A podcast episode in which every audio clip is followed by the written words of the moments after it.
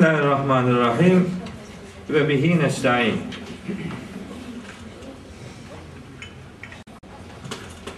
Evet. Biliyorsunuz Kur'an'ın sureleri iki genel kategoride yer alır. Bunların biri Mekki sureler, bir diğeri Medeni sureler. Mekki sureler Kur'an'ın aşağı yukarı üçte ikisini karşılar. Çünkü 86 surenin Mekke dönemi suresi olduğunu biliyoruz. Kalan 28 surenin Medine dönemi suresi olduğunu biliyoruz. Üçte iki Mekki, üçte bir Medeni sureler Kur'an'da yer almaktadır. O itibarla Medeni sureler Mekki surelerden sonra bir toplum düzeni oluşturmayı hedefleyen inançlarda inançların hayata yansımasını öne çıkartan ve bir medeniyet projesi bağlamında bir model toplum oluşturmayı hedefleyen önemli mesajların yer aldığı surelerdir. Medeni sureler. Medine dönemi sureleri. Medine medeniyetin üretildiği yer ya da hukukun uygulandığı yer ya da insanların yaratıcıya karşı sorumlu olduklarını bu hayatın hesabının kendilerine sorulacağı, hayatın her alanının hesabının kendilerine sorulacağının öğretildiği yer anlamına geliyor Medine. Medeniyet, hukuk ve borçluluk duygusunu insanlara öğreten bir kelimedir Medine. Biliyorsunuz Medine her ne kadar şehrin adı olarak biliniyorsa da şehrin asıl adı Medine değildir. Asıl adı Yesrib'dir. Medine bu o toplumun vahyin inşasında örnek bir topluluk oluşması gayesiyle ortaya konulmuş bir sıfattır esasında. Şehrin adı olmaktan öte bir sıfatı olarak düşünülse yeridir. İşte o dönem surelerinden biri Beyyine suresidir. Beyyine suresi. Hemen bir teknik bilgi daha arz edeyim. Kur'an-ı Kerim'de surelerin sıralanışı indirilişine göre değildir. Daha önce söylemiştim ama yeni gelenler var. Onlar için bunu ifade etmiş olayım. Resmi sıralamada takip edilen bu mevcut hal Kur'an'ın iniş sırası değildir.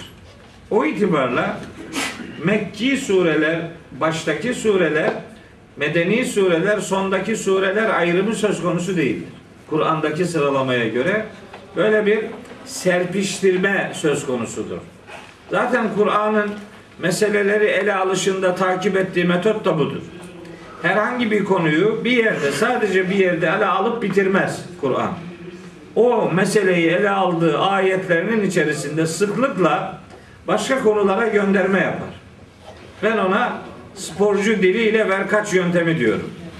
Yani ara ara başka konulara gönderme yapar, sonra ana konuya döner. Ayetler içinde böyle bir mantık olduğu gibi surelerin sıralanışında da bu mantık vardır. Hepsi belli bir e, iniş sırası takibine göre şekillendirilmiş değildir.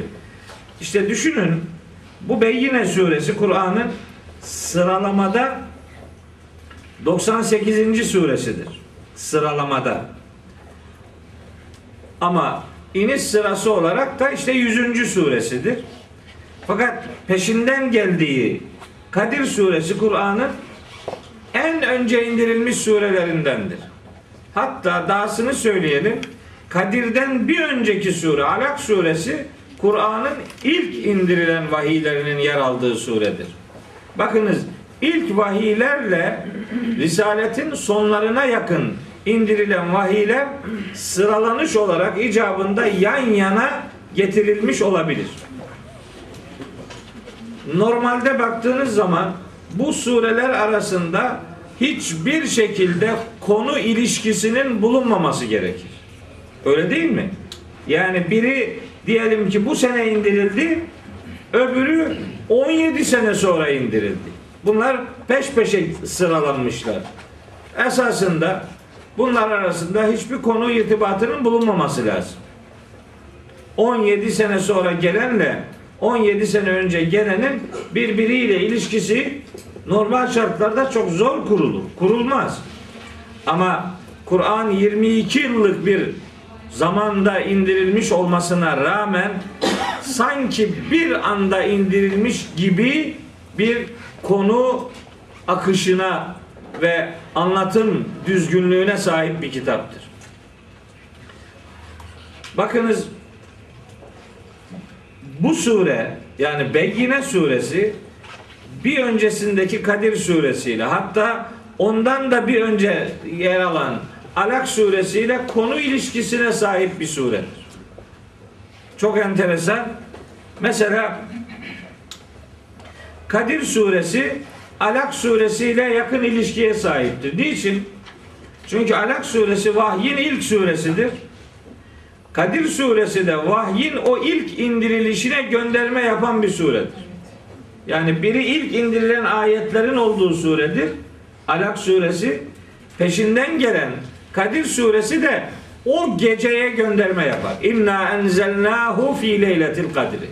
Biz onu yani Alak suresindeki ayetleri ya da bütünüyle Kur'an'ı Kadir gecesinde indirdik. İşte konu ilişkisi. Hani ikisi Mekki suredir. Aralarındaki konu ilişkisini kurmak kolaydır diyebilirsiniz. Ama bakın Medine dönemi Beyyine suresi ile Kadir suresinin konu ilişkisi de buna benzer netliktedir. Her iki surede de Resulullah'ın risaletinden söz ediliyor. Biri vahyi aldığı ilk geceyi anlatıyor. Bir diğeri de Hazreti Peygamber'in peygamberlik silsilesinin son halkası olduğunu ifade ediyor. Risalete gönderme yapıyor her iki surede. Her iki surede kurtuluşun vahyin aydınlık yüzüyle buluşma şeklinde gerçekleşeceğini ifade ediyor. Tenezzelül melâiketu ve ruhu fiha bi izni rabbihim min kulli emrin selamun hiye hatta matla'il fecri. Yani sabahın aydınlığına kadar yani cehalet karanlıkları yerini vahyin aydınlığına terk edinceye kadar bu kitabın indirilişinde muhteşem bir aydınlık müjdesi vardır. Aynı müjdenin sonu cennetle bitecek olması itibariyle müminleri anlatan ayetleri Beyyine suresinde yer almaktadır.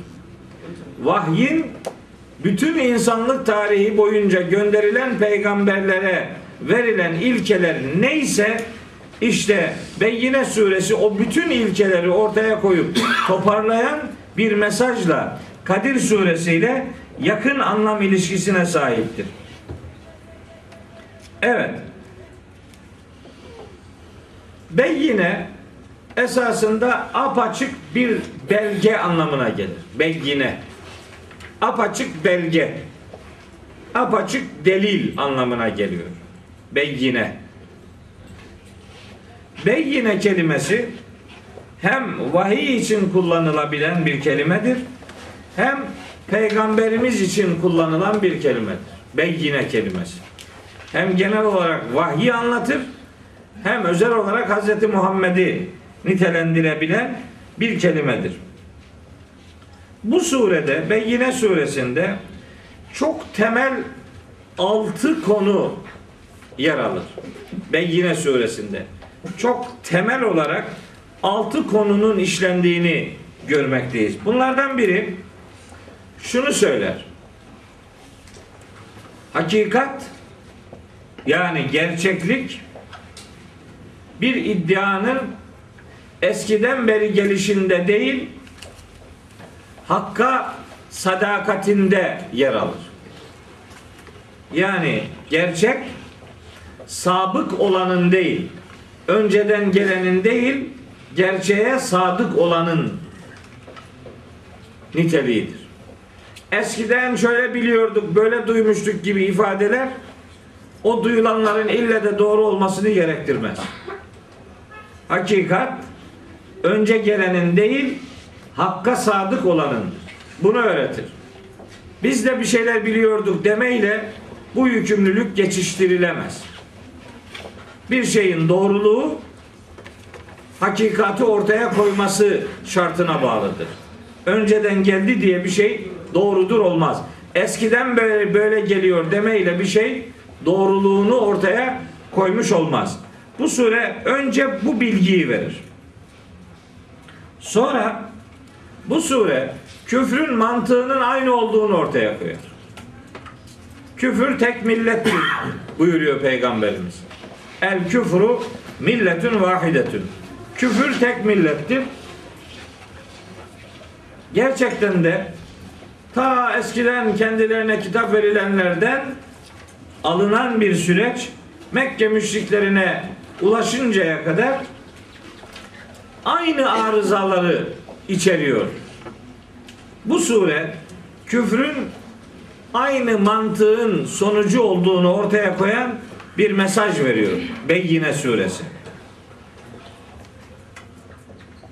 Bu surede Kur'an'ın önceki hakikat nurları bağlamında önceki ilahi vahiylere göndermede bulunarak ilahi mesajların ruh birlikteliğini ortaya koyar. Yani Kur'an vahyi Hz. Peygamber'e özel daha önce hiç yer almamış, hiç kimsenin hiçbir şekilde duymadığı ilk defa peygamberimize ulaştırılan bilgilerden ibaret değildir. Öyle ayetler vardır şüphesiz. Önceki kitaplarda olmayıp sadece Kur'an'da olan ayetler vardır. Ama neticede Kur'an'ın büyük çoğunluğu bir defa kıssalardan oluştuğu için kıssa önceki milletlere dair Kur'an'ın sunumlarına denilir. Yarıdan çoğu kıssa olduğu için belli ki Kur'an'ın önemli bir bölümü önceki milletlere gönderilen vahiylere zaman zaman gönderme yapar. Böylece vahyin ruh birlikteliği, misyon birlikteliği yeniden hatırlatılmış olur. Bu surede böyle bir mesajın yer aldığını birazdan göreceğiz. Bu surede enteresandır. İnsanların ayrılığa düşmelerinin gerekçelerinden bir tanesi ortaya konur ki o da gerçekle buluşmak. İnsanlar gerçekle yüzleşince daha önce hepsi tek vücut gibi görünenler gerçeğin karşısında hallaç pamuğu gibi savrulurlar. Vahiy bir anlamda turnusol görevi görür. Kimin ne mal olduğu vahiy aynasında ortaya konulur. Onunla ilgili de çok nefis bir ayet bu surede yer almaktadır. Bu surede bütün ilahi öğretilerin özeti olacak şekilde üç temel öğreti ele alınır. Bütün vahiylerin özeti oluşacak, onu oluşturacak üç temel ilke öğretilir. Bunlardan biri tek Allah'a kulluk, bir diğeri namaz kılmak, üçüncüsü ise zekat vermek. Bu üç önemli değer bütün ilahi mesajların ortak özelliğini oluşturur. Onu ifade eden ayet işte yine bu surededir. Evet. Tek Allah'a kulluk, namaz ve zekat. Yani bu şu demek. Yüreğini Allah'a bağlamak, işte bunun adına tevhid derler. Diğeri bütünüyle bedensel ibadetleri yerine getirmek, namazın sembollüğünde bütün bedeni ibadetler, bedensel ibadetler insanlara tarih boyunca öğütlenmiştir, emredilmiştir. Üçüncüsü de ekonomik fedakarlıklar. Bütün dinlerde bu vardır. İşte bu sure dinlerin ortak niteliğini ortaya koyan bir mesaj derinliğine sahiptir. toparlayıcı bir mesajın sahibidir. Bu surenin özellikle 5. ayeti. Ve sonunda bütün ilahi öğretilerin her vesileyle vurguladığı şu gerçeklik. Küfrün sahipleri şaşkın adamlardır. Şeytandan yana oldukları için yani dünya hayatında şeytana yaslandıkları için mahşerde ateşe yaslanacaklardır. İmanın sahipleri yani müminler dünyada Allah'a ve onun değerlerine yaslandıkları için mahşerde ödüle yani cennete yaslanacaklardır. Bu bu çok önemli evrensel ifade yine bu surenin son iki ayetinde ikili anlatım tekniğine uygun olarak bize hatırlatılmış olmaktadır. İşte bu sureyi bu çok genel e, özelliklerini size hatırlattıktan sonra şimdi teker teker birkaç ayetini sizlere aktarmaya gayret edeyim. Hemen sözün en başında bir şey söyleyeyim. Şahsen beni ve tefsir tarihinin en baba müfessirlerini çok uğraştıran ayetlerden biri bu surededir. Yani yani tabii ben kim oluyorum ki? Yani yani ben ben kendime bir varlık isnat etmiyorum. Koskoca mesela Fahrettin Razi gibi adamlar, koskoca Taberi gibi adamlar, Alusi gibi adamlar bu ayeti itiraf ederek Kur'an'ın en zor anlaşılan ayetlerinden biri hatta birincisidir diye ilan ettikleri ayet bu surenin birinci ayeti. Günlerce peşine düştüğümüz anlamak için çaba sarf ettiğimiz ayetlerden biri işte Beyyine suresinin birinci ayetidir. Bakın öyle enteresan bir kelime kullanıyor ki Allahu Teala bu bu ayette. Şimdi ona vereceğiniz anlam eğer iyi bir desteğiniz yoksa bir dakika sonra iptal ediliyor. Yani eğer bütüncül bir bakış ortaya koyamazsanız, eğer Kur'an'ın ehli kitaba ve müşriklere bakışını eğer bilmiyorsanız oradaki ilgili kelimeyi çok kolay bir şekilde yorumlayamazsınız. Ayet şu söz konusu kelimede şimdi ifade edeceğim sözcük. Bismillahirrahmanirrahim. Lem yekunillezine keferu min ehlil kitabi vel müşrikine münfekkine hatta te'tiyehumul beyine. Ayetin kaba taslak anlamı şu. Kafirler ister ehli kitaptan olsun ister müşriklerden olsun. Ehli kitaptan ve müşriklerden olan kafirler kendilerine apaçık belge gelinceye kadar terk edilecek değillerdi. Münfekkine kelimesi şimdi buradaki sorun bu. Münfekkine. Ehli kitaptan ve müşriklerden kafir olanlar kendilerine apaçık belge gelmedikçe münfekkin olmayacaklardı. Şimdi münfekkin ne demek?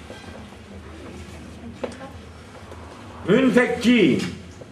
Münfekkin bir anlamı ayrılmak. Bir anlamı kopmak. Bir anlamı dışlanmak. Bir anlamı e, gözden çıkarılmak. Bir anlamı mührün sökülmesi. Bir anlamı da cezalandırılma. Münfekki. Böyle 6-7 tane anlamı olan bir kelime. Tercih edeceğiz şimdi bu anlamları. Ayetin ayrılma anlamına geldiğini düşünerek ilgili kelimenin. Ayetin anlamı şöyle olabilir. Ehli kitaptan ehli kitap tabirimizi biliyoruz. Kur'an özelinde ehli kitap Yahudi ve Hristiyanlar için kullanılır. Ama vahye muhatap olma anlamında asıl ehli kitap Hüseyin Bey'in dediği gibi Müslümanlardır yani. En ehli kitap olanlar Müslümanlardır. Niye? Elindeki kitap sağlam. O anlamda kelimenin yani tamlamanın verdiği anlam itibariyle ehli kitap aslında Müslüman demektir ama Kur'an'ın kullandığı ehli kitap tamlaması kavramı Yahudi ve Hristiyanlar içindir. Şimdi bu adamlardan ehli kitaptan ve müşriklerden nankörlük yapanlar buradan bakın ben size söyleyeyim. Ehli kitap olup nankörlük yapmayanlar da olabilir. Bu anlam çıkar. Müşrik olmasına rağmen nankörlük yapmayanlar olabilir. Ama biz ellezine keferu cümlesini inkarcılar diye ifade edince ehli kitaptan olsun inkarcılar müşriklerden olsun. Bu adamlar kendilerine peygamber gelinceye kadar batıl inançlarından ayrılacak değillerdi. Ayrılmak anlamını verirsek kelimeye cümle bu anlama gelir. Ehli kitaptan ve müşriklerden kafir olanlar veya kafirler ister müşriklerden olsun ister ehli kitaptan olsun kendilerine peygamber gelinceye kadar o sahip oldukları şeyden kopacak değillerdi. Yani ayrılacak değillerdi. Onların ayrılmayacağı ifade edilen şey batıl inançlarıdır. Batıl inançlarından yani Hazreti Peygamber peygamber olarak gelmeseydi bu adamlar kendi inançlarının yanlış olduğunu ebediyen fark edemeyecek o batıllık üzere devam edip gideceklerdi. Bu ayetin bir anlamı bu. Bu anlam verilebilir, doğrudur. Şimdi kelimenin başka bir anlamı dışlanmak veya diyelim cezalandırılmak. Kafirler ister ehli kitaptan ister müşriklerden olsun kendilerine apaçık belge yani peygamber gelinceye kadar dışlanacak veya cezalandırılacak değiller. Bu ne demek? Bu şu demek. Hani fetretül vahiy diye bir şey var. Vahyin kesintiye uğraması. Yani ilahi öğretilerin unutulma zamanları. Peygamberler arasında böyle fetret dönemleri yaşanmıştır. Vahyin kesildiği dönemler bağlamında böyle tecrübeler yaşanmıştır. Ona gönderme yaparak biz peygamber göndermedikçe azap edici değiliz ayeti var İsra suresinde. Ve ma kunna muazzibine hatta neb'ase rasula. Biz peygamber gönderinceye kadar hiç kimseye azap edici değiliz. İsra suresinin 15. ayeti. Bu ayet o ayeti çağrıştıran bir yorumla anlaşılabilir. Yani siz peygamber ile karşılaşmadıysanız, onun doğru öğretileriyle karşılaşmadıysanız, atanızdan dedenizden size din diye kalan bilgileri doğrulatacak bir esas belgeyle buluşmadıysanız, o çaresizliğiniz sizin icabında sorgulanmamanıza vesile olabilir. Bu bir fetret dönemi kabul edilebilir. Dolayısıyla kurtulabilirsiniz. Ama peygamber gelince bu mazeret artık ebeden ortadan kalkmış olur. Ayete dışlanmak, cezalandırılmak anlamı verilirse bu defa yorum böyle yapılabilir. Bu kelimeye bir şeyi bir şeyden geri durmak anlamı anlam olarak verilebiliyor. Anlamlarından biri bu. Geri durmak. Bu anlamdan hareketle ayeti şöyle yorumlamak mümkün. İnkarcılar, ehli kitaptan olsun, müşriklerden olsun, kendilerine peygamber gelinceye kadar peygamberin geleceğini ilan etmekten geri durmadılar. Peygamberin peygamberliğini ilan etmekten geri durmadılar. Bu vakaya uygundur. Ehli kitap peygamberimizin geleceğini biliyordu. Hatta öyle diyor ya Yüce Allah. Ellezine ateynahumul kitabe ya'rifunehu kema ya'rifune ebnâhum.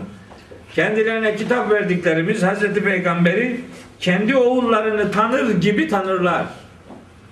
Biliyorlar, geleceğini biliyorlar. Çünkü ellerindeki asıl nüshada Tevrat nüshalarında peygamberimizin adı Muhammed diye kayıtlıdır. İncil nüshalarında peygamberimizin adı Ahmet diye kayıtlıdır. Onlar peygamberimizin geleceğini biliyorlardı. Ama şimdikilerde yok. Değil mi? Yani şimdikilerde çok net göremiyoruz. Onu çağrıştıracak bilgiler var ama tahrif edildiği için özellikle asıl metin elde bulunmadığı için şimdi gördüğümüz bütün ifadeler tercüme. Bir tercümeye sonsuza dek güvenemezsiniz. Onun başına 40 bin iş gelmiş olabilir.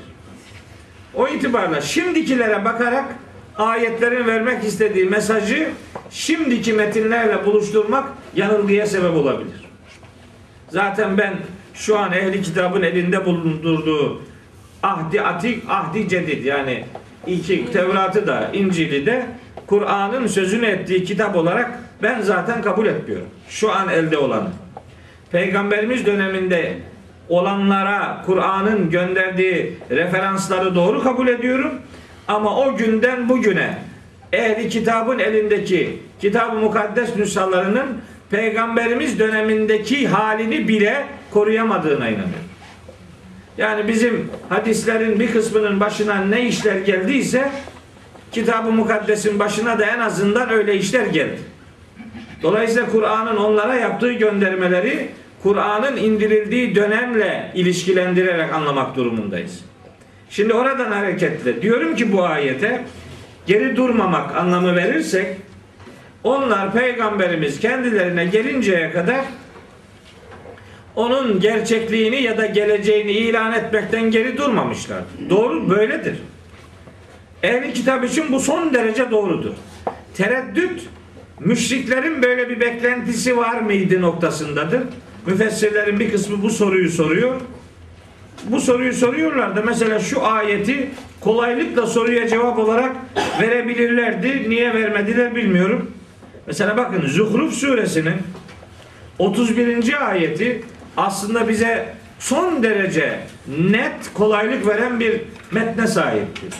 Diyor ki o ayette Mekke müşriklerinin sözü olarak ve kalu demişler ki Zuhruf 31. ayet. Demişler ki levla nuzzile hadel Kur'anu bu Kur'an indirilseydi ya indirilmeli değil miydi? Ala raculin bir adama. Hangi adam? Minel kariyeteyni. Şu iki şehirden. Nasıl bir adam bu? Azimin. Oturaklı, büyük, hatırlı bir adama indirilmeli değil miydi? Onlar vahyin ya Taif'ten Urve Es-Sekafiye ya da Mekke'den Velid bin Mughire'ye indirilmesini bekliyorlardı. İki büyük şehirden iki hatırlı adam. Bu vahiy onlara gelmeliydi. Bunu bekliyorlardı. Böyle bir istekleri vardı. Hatta dahasını size söyleyeyim. Gelecek çocuğun yani peygamber olan olacak olan çocuğun adının Muhammed olacağı bilgisine dolaylı olarak sahip oldukları için Mekke'de Hazreti Peygamber'den başka adına Muhammed denen başka çocuklar vardı. Belki peygamber bu çocuk olur diye çocuğun adını Muhammed diye koyan adamlar vardı. Yani onların bir peygamber beklentisi vardı. Onları şok eden şey bekledikleri adamın peygamber olmamasıydı. Yoksa hiçbirinin Hazreti Peygamber'in risaletle buluşturulacağı gerçeğine yabancı olduğu her birinin yabancı olduğu söylenemez. Bu itibarla işte biz bu ayeti böyle birbirinden farklı ama her birinin Kur'an'dan delili bulunacak şekilde farklı yorumlama imkanına sahip olduğumuzu ifade ediyor. Artık ister siz batıl inançlarından ayrılmak anlamına alın. İster dışlanmak anlamına alın. İster cezalandırılmak anlamına alın. İster peygamberin risaletini ilandan yüz çevirme anlamına alın. Bu kelime bu dört anlamıyla dört değişik şekilde anlamlandırılabilir. Kanaatime göre bu anlamların her biri kendince doğrudur. Sadece burada sorun bu anlamların üçünü terk edip birini doğru görme anlayışıdır. İşte acaba hangisini tercih edeceğiz diye bir soru sorulunca işte o zaman iş sıkıntıya düşüyor. Birini diğerine tercih ettirecek çok önemli sebepler bazı alimlere göre yer almıyor. O itibarla gerçekten zor bir ayet. Ben bu dört temel anlamı münfekkine kelimesine vererek o e, Mekke müşriklerinin ve ehli kitaptan olan kafirlerin inanç durumlarıyla ilişkili bu açıklamanın bu açılımın yapılabileceği kanaatindeyim. Evet. Ayetin sonunda el beyyine kelimesi geliyor. Hatta te'tiyehumul beyyine. Kendilerine apaçık bir belge gelinceye kadar işte o hallerinden uzaklaşacak değillerdi. Beyyine peygamber demektir. Kelimenin kendi anlamı tabi peygamber değil ama bir sonraki ayet buradaki beyyine kelimesinin peygamber olduğunu adeta haykırıyor. Peygamberimize beyyine denmesinin bence çok önemli bir anlamı vardır. Peygamberimize beyyine isminin verilmesi peygamberliğin netliğini ve onun ortaya koyduğu bilgilerin, ilkelerin aydınlatıcılığını, beyan ediciliğini, gerçeği ortaya koyuculuğunu ifade eder. Peygamber beyinedir demek o beyan edici, gerçeği ortaya koyucu, doğruyu yanlıştan ayırt edici, net mesajların sahibi olması demektir. Beyine, risalet bu anlamda hakikati açıkça ortaya koyan, bunu açıkça ilan eden ve öğrettiği ilkeler hayatı aydınlatan insan olması itibariyle peygamberlik beyyine kelimesiyle bu ayette nitelendirilmektedir. Şimdi ayetlerde işte Arapça gramer kuralları gereği Arapçada atfı beyan ve bedel diye bir kurum var. Arapça şimdi bu ne yapalım? Kitapta Arapça olduğuna göre yapacak bir şey yok. Yani Arapçanın özelliklerini bileceğiz ki kitabın ortaya koyduğu mesajları da daha kolay anlayabilelim. Efendim atfı beyan diye bir şey var. Atfı beyan demek yani bir kelime önce söylenir. Muhatabın zihninde bu acaba ne demektir gibi bir soru oluşursa o kelimeden sonra yeni bir kelime kullanılır onu açıklamak için. Yani bundan maksat şudur demek için açıklayıcı bir ifade tekniği vardır Arapçada. Buna atfı beyan derler ya da bedel derler. Bedel de dört türlüdür. Bedeli kül minel kül, bedeli baz minel kül, bedeli ihtimal, bedeli galet. Böyle ezberledik. Rahmetli babam bunları bana böyle 12 yaşında ezberletmişti. İyi ki de ezberletmiş. O zaman eziyet geliyordu bana. Ama onları bilmeden bu kitapla sıcak bir temas kurmak gerçekten çok zor. Şimdi müfessir diyor burada bedel vardır. Ne anlayacaksın bunu?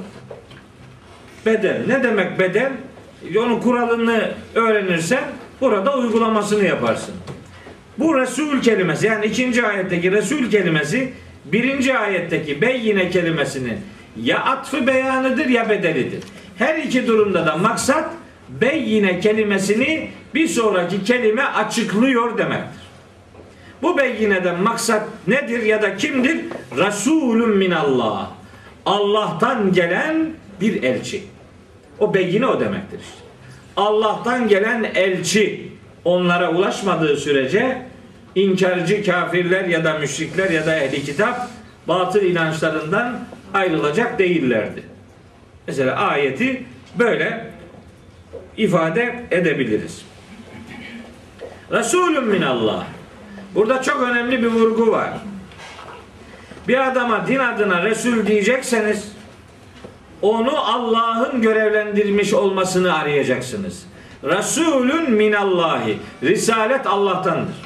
Kendine göre adam risalet uyduramaz. Diyorlar ya şimdi ben de Resulüm filan. Vay, vahiy alıyorum diyenler var. Vahiy alıyorum. İşte bir tanesi bana dedi hocam dedi adam dedi televizyonda bangır bangır bağırıyor. Vahiy aldığını söylüyor. Ne hale düştük filan. E doğru diyor dedim adam. Yani adam vahiy aldığını söylüyorsa yalan konuşmuyor ki. Vahiy aldığı çok doğru da vahyin iki türlü olduğunu bilmiyor bu garibim.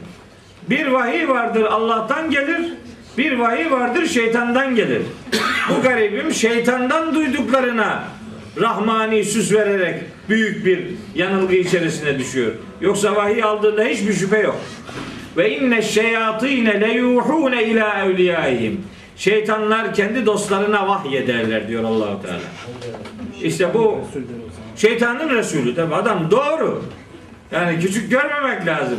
Vatandaşın sisteminde bir sorun yok. Ama asıl Kur'an'ın kavramın içini nasıl yüklediğini, doldurduğunu bilmeden işte o da öyle kullanıyor onu. İstismar edebiliyor mesela. Ben bu ayeti okurken işte önce bunu aklıma getiririm. Resulün yani Resul mü olacaksın din adına?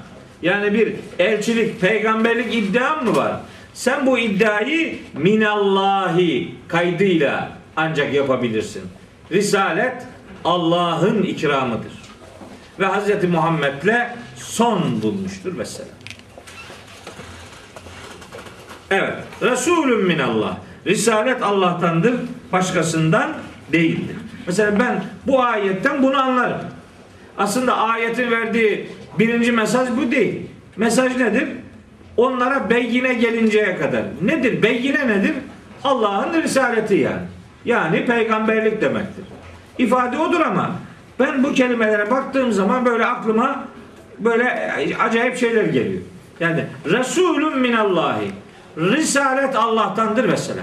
Bu ayet bunu öğretiyor. Kendi kafasına göre kimse risalet iddiasında bulunamaz. Vahiy aldığını asla Allah'tan vahiy aldığını hiçbir şekilde iddia edemez. Ederse ne olur? Bak ne olur. En'am suresinin 93. ayeti olur. O ayette buyuruyor ki Yüce Allah Estağfirullah. Ve men azlemu mimmen iftara alallahi keziben. Allah'a yalan iftira edenden daha zalim kim olabilir? En zalimler bunlardır diyor. Kimler?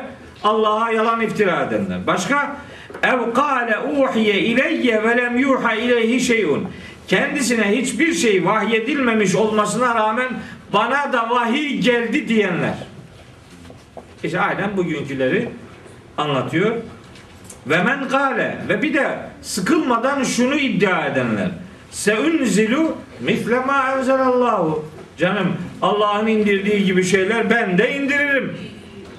Bak bak bunu bunu bugün söylüyorlar ha biliyor musunuz? Kur'an ne? Kur'an dediğin ne? Çöl kanunu diyor. Bunu ben de söylerim. Söyle. Bunu ben de söyleyelim diyen adam Arapçanın elifini bilmiyor. Ben ben de söylerim. İnkarın haddi hesabı yok. Yani bu ayet işte pe- peygamberimiz zamanındaki yalancı peygamberlerle ilgiliymiş. En'am suresi 93. ayet. İki tane adam hakkında indirildiği rivayet ediliyor. İşte o biri Müseylemetül Kezzab, öbürünün adını unuttum. İki kişi. İki kişi ama ayet onlarla ilgili ise de mesaj evrenseldir. Sadece o gün mü? Bugün de çıkıyor işte adam. Vahyin o eskimez usullerini, ifadelerini eskimiş diye rahatlıkla tanıtabiliyor. Hiç sıkılmadan vahye dil uzatabiliyor. Ben de söylerim bunu diyenler olduğu gibi ben de vahiy alıyorum diyenler var. Bir kısmı da ben indiririm demiyor. Ben de vahiy alıyorum demiyor ama ben olsaydım şöyle derdim diyerek Allah'a iftira ediyor. Yani Allah'lığa soyunuyor haşa.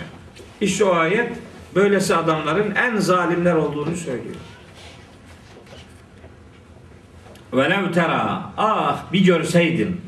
İziz zalimune bu zalimleri. Fi gameratil mevti. Ölüm sarhoşluğu esnasında bir görseydin. Vel melaiketu basitu eydihim melekler ellerini onların boğazlarına uzatmışlar. Ehricu enfuseküm hadi bakalım çıkarın canınızı diye onları boğazladıklarını bir görseydin. Sadece bu kadar değil. Bu kadar bu kadar değil. Bakın Hud suresinde bunlarla ilgili çok acayip bir ayet daha var. 18. ayeti Hud suresinin. Ve men azlemu mimmen iftara alallahi keziba. Allah'a yalan iftira edenden daha zalim kim olabilir? Ulaike bu adamlar var ya yani Allah'a yalan iftira edenler. Yu'radune ala rabbihim. Rablerine özel sunulacaklar bu adamlar. Yani bu adamlar için mahkeme-i kübrada özel oturumlar yaşanacak. Özel oturum, özel mahkeme kurulacak. Onlara özel özel e, bir duruşma if- e, yapılacak ve yakulu en acısı şu ve yakulu ve diyecek ki el eşhadu mahşerin şahitleri kim? Önce melekler, sonra peygamberler, sonra şahitliğine başvurulacak, şahit olarak kabul edilebilir her şey. O zaman dillenecek ve şunu diyecek. Haula illezine kezebu ala rabbihim. İşte işte şunlar Rablerine yalan iftira edenler işte bu adamlardır. Ela la'netullahi ala zalimin. Allah'ın laneti işte bu zalimlerin üzerine olsun diye Ruzi Mahşer'de bu özel yargılamada bu işler yaşanacaktır. Ve yine risalet demektir. Ve risalet Allah'tan gelirse anlamı vardır. Bakın ben bu ayetten şunu da anlıyorum. Biz din adına birine bir şey sunacaksak yani biz de bir anlamda tebliğ vazifesi icra edeceksek ki onu yapmaya çalışıyoruz. Tebliğimizin konularını Allah'tan gelen konular diye belirlemek durumundayız. Yani tebliğimizin konusunu vahiy olarak şekillendirmek durumundayız. Allah'ın göndermediği şeyi din diye satmak kimsenin haddine değildir. Risalet peygamberimiz için bir peygamberlik anlamında önemli bir kurumdur ama o misyonu takip eden bizlerin de o peygamberlik sistemine uygun davranışlar ortaya koyma zorunluluğumuz vardır. Risalet Allah'tan ise anlamlıdır ve bugün din adına tebliğde bulunacak olanlar, davette bulunacak olanlar, hatta emri bil maruf nehyanil münker yapacak olanlar sunumlarını ilahi vahiyler olarak belirlemek durumundadırlar. Bu ayet esasında bu muhteşem açılımı da bize vermektedir. Peki ne yaparmış bu peygamber? Şimdi bu dediğimin ayetle ifadesidir. Cümlenin sonu. Yetlu suhufen mutahhareten. Ha, bir peygamber din adına neyi okurmuş? Suhufu mutahhareyi okurmuş. Suhufu mutahhare ne demek? Arı duru, tertemiz, şüpheden, entrikadan, her türlü gaileden uzak sahifeler demektir. Yani vahyin mesajları demektir. Peygamber vahyin mesajlarını insanlara okumuştur. Biz ise başkalarının dediklerini din diye satıyoruz insanlara. Peygamberin varisi olan alimler peygamberin yaptığını yapmıyorlar.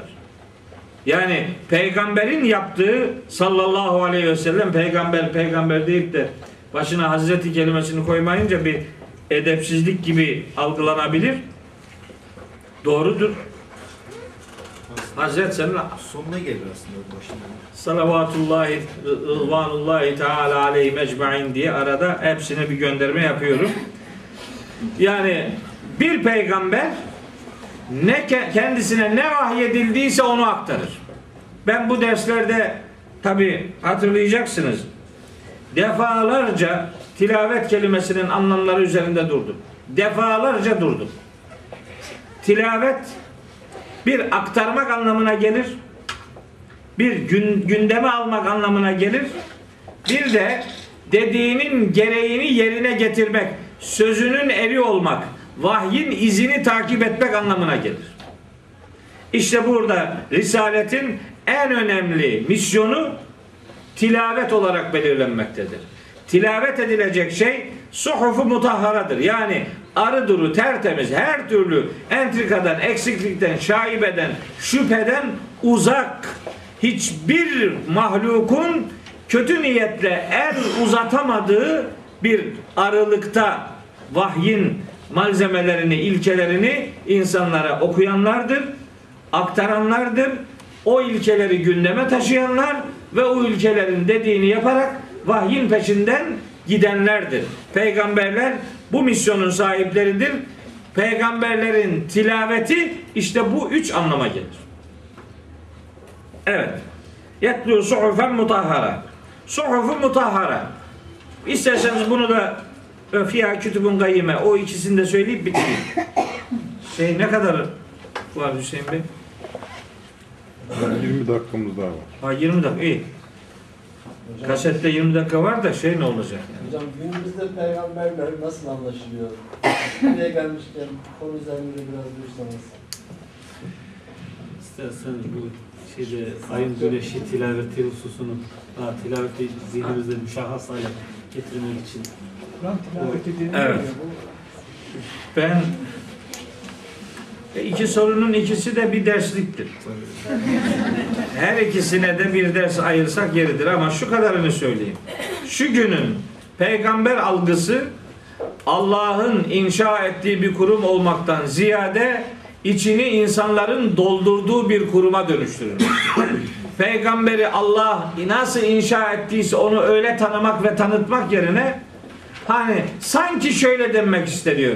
Ben Allah olsaydım peygamberimi şöyle yapardım. Benim peygamberim şöyle olur. Şöyle olmalıdır gibi yeni bir peygamberlik kurumu ihdas eden bir yanlış algı efendim ümmetin gündeminde yazık ki dolaşıp duruyor. Biz Hazreti Peygamberi ve koca peygamberlik kurumunu vahiy nasıl inşa ettiyse öyle anlamak zorundayız. İşte peygamberin yapması gereken iş budur. Yetlu suhufen mutahharaten. Arı duru mesajları insanlara aktaracak. Tilavet etmek aktarmak demek. Tilavet etmek gündeme taşımak demektir. Tilavet etmek takip etmek, izini sürmek, peşinden gitmek demektir. İsmail Bey hatırlattı. Hemen ayetleri size söyleyeyim. Şems suresinde bu kelime tam da bu anlamda kullanılıyor. Ve şemsi ve duhaha. Güneşe ve onun aydınlığına yemin olsun. Vel kameri. Aya da yemin olsun. İza telaha. Güneşi tilavet ettiği zaman. Ayın güneşi tilavet etmesi demek, ayın güneşi takip etmesi demektir. Tilavet etmek, takip etmek demektir. Ay güneşi takip eder. Ne demek biliyor musunuz? Ay ışığın kaynağı değildir. Ay ışığını güneşten alan bir gezegendir. Yani ay yıldız değildir. Güneş yıldızdır, ay gezegendir. Gezegenler ışık üretmezler, ışık yansıtırlar. Siz ne hangi ışığı yansıtacağınıza karar vereceksiniz. Ay ışığını güneşten aldığı için aydınlatır. Bir Müslümanın Kur'an'ı tilaveti demek, aydınlığı Kur'an'da araması demektir. Kur'an'ın aydınlığıyla aydınlanması ve çevresini öylece aydınlatması demektir. Kur'an tilaveti, Kur'an'ın nuruyla buluşmak, o nurla aydınlanmak demektir. Onun dediğini yapmak, hayatında onun ilkelerini uygulamak demektir. Tilavet böyle bir anlama gelir. Yani din adına insanlar suhufu mutahharayı uygulayacaklar. Yani arı duru, şaibesiz, şüphesiz, tas tamam ilahi mesajları hayatlarının vazgeçilmezleri olarak uygulamaya gayret edecekler. Suhufu mutahhara, Kur'an olabilir. Resul kelimesini Hazreti Peygamber olarak algıladığımız için onun tilavet ettiği değerler suhufu mutahhara Kur'an olabilir. Nitekim Abese suresinde bunu söylüyor zaten. Hani orada diyor Estağfirullah. Kella inneha tezkira femen şa'e zekara fi suhufin mükerremetin merfu'atin mutahharetin bi eydi seferetin kiramin beraretin. Kur'an'ın o ulaşılmaz dünyasına Cenab-ı Hak gönderme yapıyor. O arı duru meleklerin eliyle getirip insanlara tebliğ ettiği peygamberler aracılığıyla tebliğ edilen o arı duru sunumlardır. Suhufu mutahhara, suhufu mükerreme an- anlamına gelir. Yani değerli, arı duru, tertemiz, şaibeden, sıkıntıdan, şüpheden uzak vahiyler anlamına gelir. Mutahharat kelimesinin şöyle bir anlamı da vardır. Suhufu mutahhara arı duru sahifeler mutahhara aslında insan müdahalesinden uzak tutulmuş anlamına gelir. Yani bulaştırılamamış, saflığı zedelenememiş, netliği, berraklığı grileştirilememiş. İnsan ve cin şeytanlarının müdahalesinden uzak tutulmuş demektir. Nitekim Fussilet suresinin 42. ayeti işte tam da bunu söylüyor. La ye'tihil batilu min beyni yedeyhi ve la min halfihi. Önünden arkasından görünen görünmeyen, bilinen bilinmeyen hiçbir iptal edici şey Kur'an'a zarar veremez. Kur'an'ın aydınlığını gölgede bırakamaz. Tenzilun min hakimin hamid. Çünkü Allah bu kitap her şeyden yüce, her hükmünde hikmet sahibi olan, her türlü övgüye layık olan Allah tarafından indirilmiş bir gerçekliktir. Fussilet suresinin 40 42. ayet. Evet. La yetihil batilü min beyniydi. Arı durudur. Yani muhafaza edilmiştir.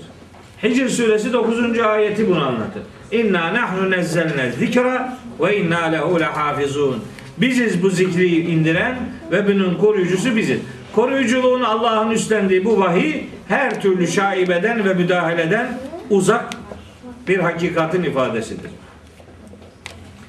Hani biraz daha bildiğiniz türden bir ayet sizlere hatırlatayım. Vaka suresinin 79. ayeti. Kur'an'ın suhufu mutahhara oluşu aslında onun levh-i mahfuzdaki arı duru ve bulaştırılamaz özelliğini bize ifade eder. İnnehu le Kur'anun kerimun fi kitabin meknunin la yemessuhu illel mutahharun. O korunmuş saklı kitaptaki bu değerli vahiye arındırılmışlardan başkası dokunamaz. Bunu daha önce söylemiştik yani. Bu arındırılmışlardan maksat aslında meleklerdir dedik. Dokunulamazdan söz edilmesi onun e, levh-i mahfuzdaki o saklı kitaptaki orijinal halidir. Ona cinlerde, insanlarda hiçbir kötü niyette hiç kimse hiçbir müdahalede bulunamaz. Bu la yemessu illa mutahharun ısrarla Kur'an'a abdestsiz dokunmamayla ilişkilendiriliyor olsa da maksadın o olmadığını burada defalarca söylemiştik. Hani bu ufak bir anekdot olsun. Kur'an'a abdestsiz dokunulamaz. Dokunulamaz. Biz biz de öyle inanıyoruz. Dokunulamaz. Kur'an'a abdestsiz dokunulamaz. Niçin? Çünkü saygısızlık olur diye. Saygın bir kitap, saygılı bir dokunuş ister. Saygısızlık yapmamak için buna abdestsiz dokunmamak gerekir. Ama aynı adama soruyorsun. Abdestsiz dokuna saygısızlık olmasın diye abdestsiz dokunamadığın bu kitabın ayetlerini abdestsiz olarak ama ezberden okuyabilir misin? Okuyabilirsin. Ne oldu? Neye saygı gösterdik şimdi biz? Kağıda saygı gösterdik. Kelama saygısızlık yaptık. Yani vahyin o güzelim ifadeleri bu kağıda basılmasaydı bu kağıdın şu kağıttan farkı olacak mıydı? Yok. Hayır. Ona kıymetini veren o ilahi kelamdır. Sen saygıyı ona göstereceksin. Saygı değer olan odur. Ama biz saygının adresini şaşırdık. Kağıt yazıldığı kağıda hürmet gösterdik. Ona hürmeti göstermemizi gerektirecek kelamı abdestsiz okumakta hiçbir beis görmedik. Şimdi buradan abdestsiz dokunun okuyun falan demiyorum. Saygının nasıl şirazesinin kaydığını size anlatmak istiyorum. Neye saygı göstereceğimizi nasıl şaşırdığımızı ortaya koyalım. Bana soruyorlar hocam Kur'an abdestsiz dokunulur. Dokunulur. Ben öyle diyorum. Dokunulur. Kur'an dokunulsun diye indirilmiş bir kitaptır. Dokunulmasın diye değil. Ona dokuna dokuna, onu anlaya anlaya, onun aydınlık dünyasıyla tanışa tanışa buna abdestsiz dokunulmaması gerektiğini anlayacaksın. Ama dokuna dokuna anlayacaksın. Dokunmaya dokunmaya anlaşılmaz bu. Dokunmaya dokunmaya dokunulmaz kitap yaptım bu kitap. Asari Atika. Antika eser. Böyle o dolapta şeyde rafta duruyor dokunma. Yani açtıkça es eskilir korkusuyla hiç kimse dokunmuyor. Dokunulmaz kitap. Saygıdeğer kitap. Rafların e, en üstünde. Hep hep müziklik olsun diye anlatıyorum. Böyle evlerin tavanına asıyorlar Kur'an'ı. Niye buraya asıyorsun sorduğunda belden aşağıya düşmesin diye diyor. Doğru. Belden aşağıya düşürmek saygısızlıktır. Ama yani siz sizin ev eğer iki katlıysa yani üst katta biri oturuyorsa onun neresine gelecek? Ayağının Ay senin, senin saygın bu. Senin saygın tek katlı evlerde söker. Apartman hayatında olmuyor demek ki bu. Ama eskiden apartmanlar yoktu. Kur'an'ın saygınlığı, Kur'an'a saygı onun dediğini yapmak, yasaklarından kaçmakla anlamını bulur. Yoksa onu yerlere atın demiyorum. Elbette böyle bir şey söylemiyorum. Ama asıl saygı, hani sana çok saygı duyuyorum ama hiçbir dediğini de beğenmiyor. Bu ne biçim saygı? Sen benim için çok saygı değersin ama hiçbir dediğin itibara alınır değildir. Böyle saçma bir saygı olmaz. yani. O itibarla bu yüce kitap korunmuş insan müdahalesinden, cin müdahalesinden, şeytan müdahalesinden uzak tutulmuş arı duru suhufu mutahhara bu demektir işte. Arı duru. Hakikatleri sulandırılamayan kitap demektir. Evet. Eğer buradaki suhufen mutahharani Kur'an diye algılarsak bu böyledir. Ha, buna önceki ilahi mesajlar anlamı da verebiliriz. Kur'an buna da müsait. Hazreti Peygamber sadece bu mesajları insanlara akt- aktarmadı. Onun aktardığı bu mesajlar aynı zamanda önceki ilahi kitapların ortaya koyduğu mesajlardır da. Çünkü suhuf kelimesi Hazreti İbrahim'e verilen vahiyleri de ifade eder. Hazreti Musa'ya verilen vahiyleri de ifade eder. Bilirsiniz. Ala suresinin 13-14. ayetleri.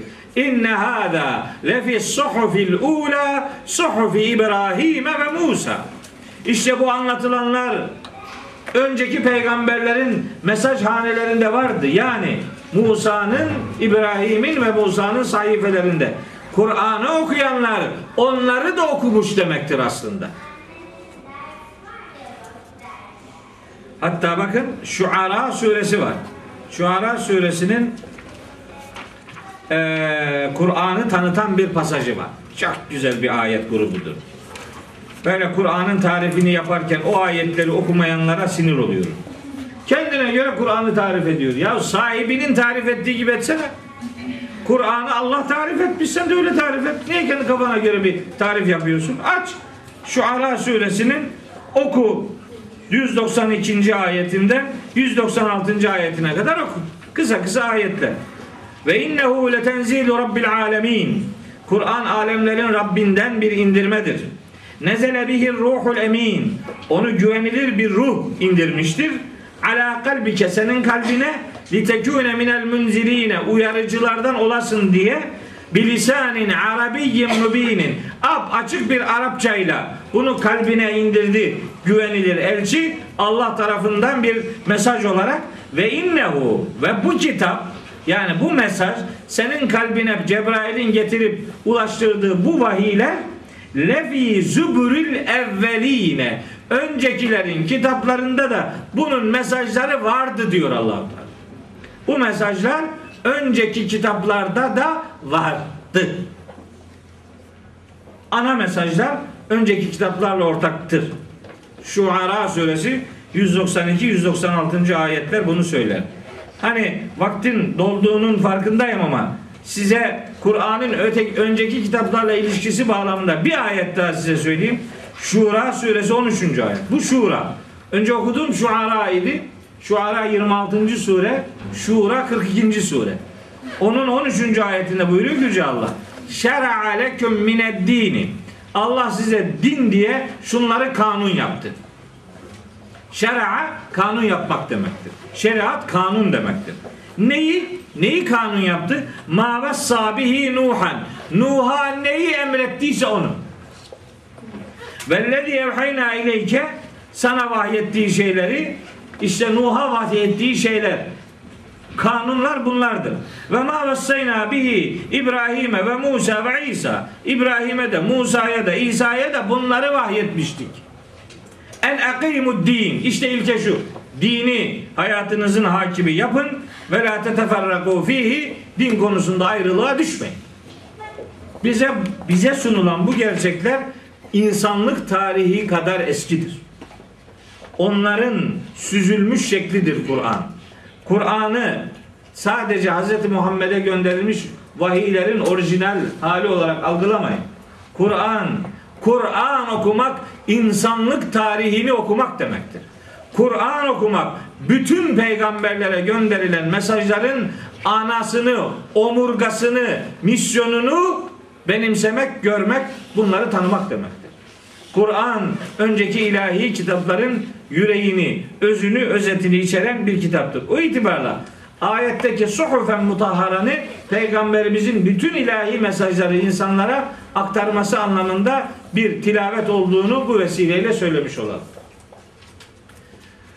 Tilavet peygamberimizin insanlara ilahi gerçekleri aktarması, gündeme getirmesi ve onların gereğini icra etmesi demektir. Her peygamber aslında bunu yapmıştır yani. Her peygamber bütün vahiyleri muhataplara ulaştırmıştır. Fiha işte o suhufu mutahhare denen bu kıymetli arı duru sahifelerde bulunur. Kütübün gayyime en güçlü en güç, güçlü değerler, en güçlü hükümler işte bu kitaplarda, bu sahifelerde bulunanlardır. Kur'an buna dini kayyim diyor. Kütübü kayyim eşittir dini kayyim. Onu da Araf suresinin şey En'am suresi 161. ayetinde söylüyor. Estağfirullah. Kul inneni hedani rabbi ila sıratın müstakimin dinen kıyemen millete İbrahim'e hanifa. İşte de ki Rabbim beni dost doğru yola yani en güçlü dine yani İbrahim'in milletine yani tek Allah'a inanan Allah'ı birleyen Hanif olarak yaşatan bu dine Allah beni ulaştırmıştır. Peygamberler tarihi kadar eski olan bu din Kur'an'ın bize öğrettiği dindir. Risaletin maksat birliğine, misyon birliğine işaret eden muhteşem bir ayettir. Şu gün elde bulunan Tevrat ya da İncil nüshaları ne anlama geliyor ya da onların doğruluk veya geçerlilik e, durumu nedir? Ben buna çok basit cevap veriyorum. Çok basit. Bugün elde bulunan ve ilahi olduğu iddia edilen o metinler eğer Kur'an'a uygunsalar doğrudurlar. Kur'an'a uygun değillerse yanlıştırlar. Biz onların doğruluğunu Kur'an'a uygunluk şartına bağlı görürüz. Şimdilerde yapıldığı gibi Kur'an'ın doğruluğunu onlara onaylatmayı değil, onların doğruluğunu Kur'an'a onaylatan bir efendim cetvelimiz, bir algımız vardır. Onu ifade etmiş olalım. Dönemin ilk dersi tabi böyle bir buçuk saat sürdü. Olsun varsın bir buçuk saat sürsün. Ee, yeni bu bu e, bu bu dönemin hayırlara vesile olmasını Rabbimden niyaz ediyorum. Haftaya inşallah kalan ayetleri ve ya Kevser'i veyahut da Nasır suresini de işlemeye çalışacağım.